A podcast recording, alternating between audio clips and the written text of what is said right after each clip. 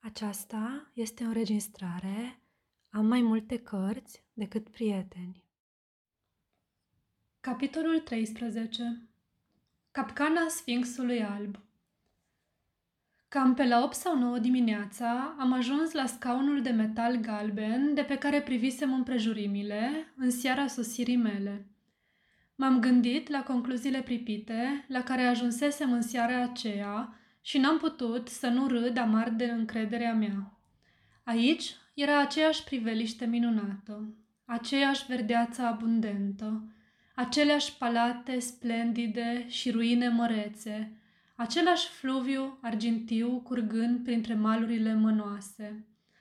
Veșmintele vesele ale delicaților omuleți se mișcau de colo-colo printre copaci, unii se scăldau exact în locul unde o salvasem pe Uina și văzându-i, am simțit deodată o durere ascuțită. Cupolele de deasupra intrărilor în lumea subterană se înălțau ca niște pete în tot acest peisaj. Acum înțelegeam ce se ascundea de desubtul frumuseții oamenilor din lumea de deasupra. Ziua lor era fericită, la fel ca ziua vitelor de pe câmp. Ca și vitele, ei nu cunoșteau dușmani și nu duceau lipsă de nimic și aveau, ca și ele, același sfârșit. Mă mâhnea gândul că visul intelectului uman fusese atât de scurt. Omul se sinucise, se abandonase cu totul confortului și lipsei de griji. Își realizase speranțele creând o societate echilibrată, având drept lozincă securitatea și permanența ca să ajungem până la urmă aici. Cândva, viața și proprietatea cunoscuseră, desigur, o securitate aproape absolută. Cel bogat își asigurase averea și confortul. Muncitorul își avea asigurată viața și munca, fără îndoială că în acea lume perfectă nu existase nicio problemă de șomaj, nicio problemă socială nu rămăsese nerezolvată. După aceea, urmase o lungă perioadă de liniște.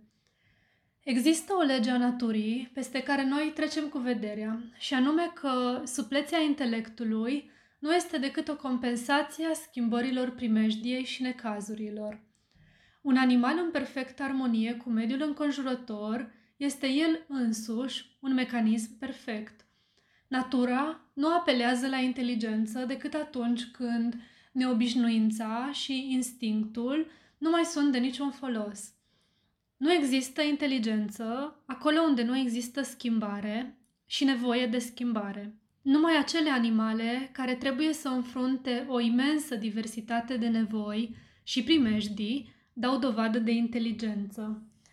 Astfel, după părerea mea, omul din lumea de deasupra se lăsase dus către o frumusețe fragilă, iar lumea subterană era mânată exclusiv spre o industrie mecanică. Dar acestei stări perfecte îi lipsise ceva pentru a ajunge un mecanism perfect, și anume permanența absolută. Se pare că, odată cu trecerea timpului, Modul de alimentație al lumii subterane, oricum ar fi fost asigurat, s-a zdruncinat. Mama necesitate, înlăturată câteva mii de ani, s-a înapoiat în lume și a început de jos.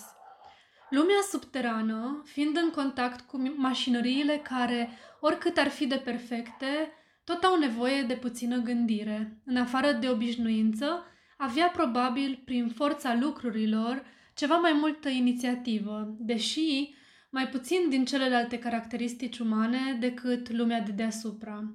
Și când au început să îndure lipsa cărnii, au revenit la ceea ce fusese oprit până atunci de străvechi obiceiuri.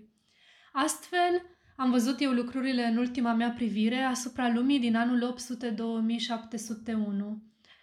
Poate să fie o explicație total eronată, așa cum mintea omenească născocește adesea.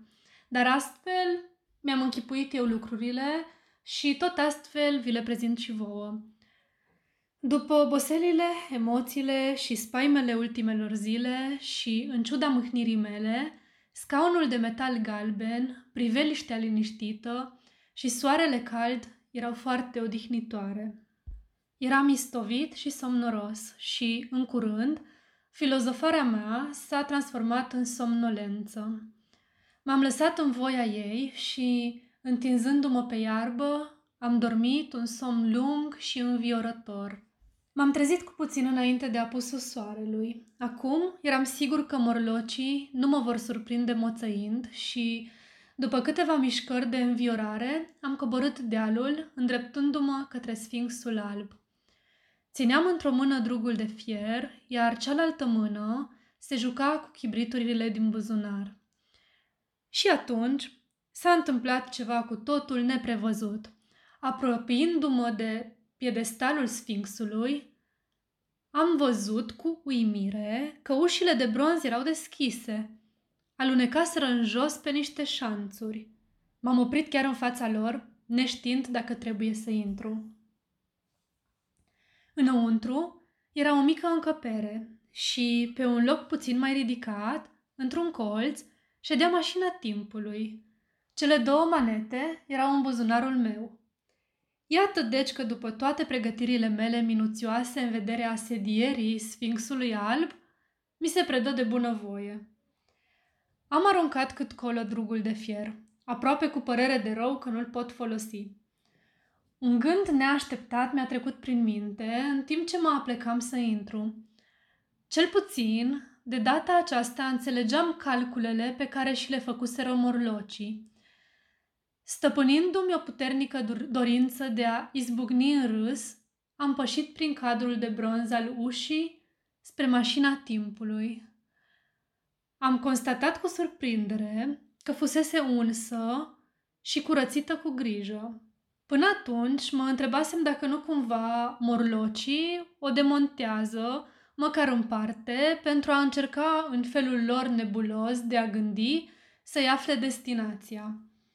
În timp ce ședeam lângă ea și o examinam, bucurându-mă de simpla ei atingere, faptul pe care îl așteptam s-a produs. Plăcile de bronz au alunecat brusc în sus, izbindu-se de pervaz cu un zângănit puternic. Rămăsesem în beznă, prins în capcană. Cel puțin așa credeau morlocii.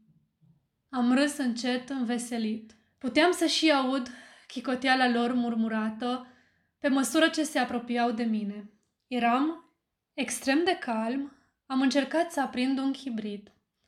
Nu mai aveam decât să fixez pârghile și apoi să dispar ca o fantomă. Dar nu dădusem atenție unui mic amănunt. Chibritul era din acel soi odios care se aprinde numai când este frecat de cutie. Vă puteți imagina cum mi s-a spulberat tot calmul. Micile brute erau chiar lângă mine. Unul m-a și atins. Am dat o lovitură, jur împrejur, pe întuneric, cu manetele și am început să mă cațăr în șaua mașinii. Atunci s-a agățat de mine o mână și apoi încă una. A trebuit pur și simplu să lupt din răsputeri ca să scot manetele din strânsoarea morlocilor, să pipă în același timp locul în care trebuia să le fixez. Aproape că mi-au smuls una dintre manete. Simțind că îmi alunecă din mână, a trebuit să împung în întuneric cu capul și am auzit clar cum a sunat, sfărâmându-se, țeasta morlocului, pentru ca să o recapăt. Lupta, această ultimă încleștare, era și mai crâncenă decât cea din pădure, dar, în cele din urmă, am fixat maneta și am pins-o înainte. Mâinile care mă atingeau au alunecat de pe mine. Apoi, întunericul de pe ochi mi s-a risipit.